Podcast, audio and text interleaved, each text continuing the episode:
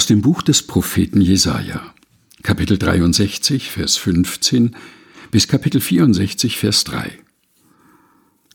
So schau nun vom Himmel und sieh herab von deiner heiligen, herrlichen Wohnung. Wo ist nun dein Eifer und deine Macht? Deine große, herzliche Barmherzigkeit hält sich hart gegen mich. Bist du doch unser Vater, denn Abraham weiß von uns nichts und Israel kennt uns nicht. Du, Herr, bist unser Vater, unser Erlöser. Das ist von alters her dein Name. Warum lässt du uns, Herr, abirren von deinen Wegen und unser Herz verstocken, dass wir dich nicht fürchten? Kehr zurück, um deiner Knechte willen, um der Stämme willen, die dein Erbe sind. Kurze Zeit haben sie dein heiliges Volk vertrieben, unsere Widersacher haben dein Heiligtum zertreten.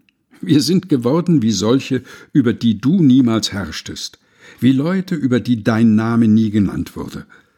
Ach, dass du den Himmel zerrissest und führest herab, dass die Berge vor dir zerflössen, wie Feuer Reisig entzündet und wie Feuer Wasser sieden macht, dass dein Name kund würde unter deinen Feinden und die Völker vor dir zittern müssten.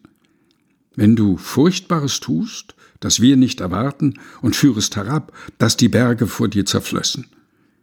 Auch hat man es von alters her nicht vernommen. Kein Ohr hat gehört, kein Auge hat gesehen einen Gott außer dir, der so wohl tut denen, die auf ihn harren.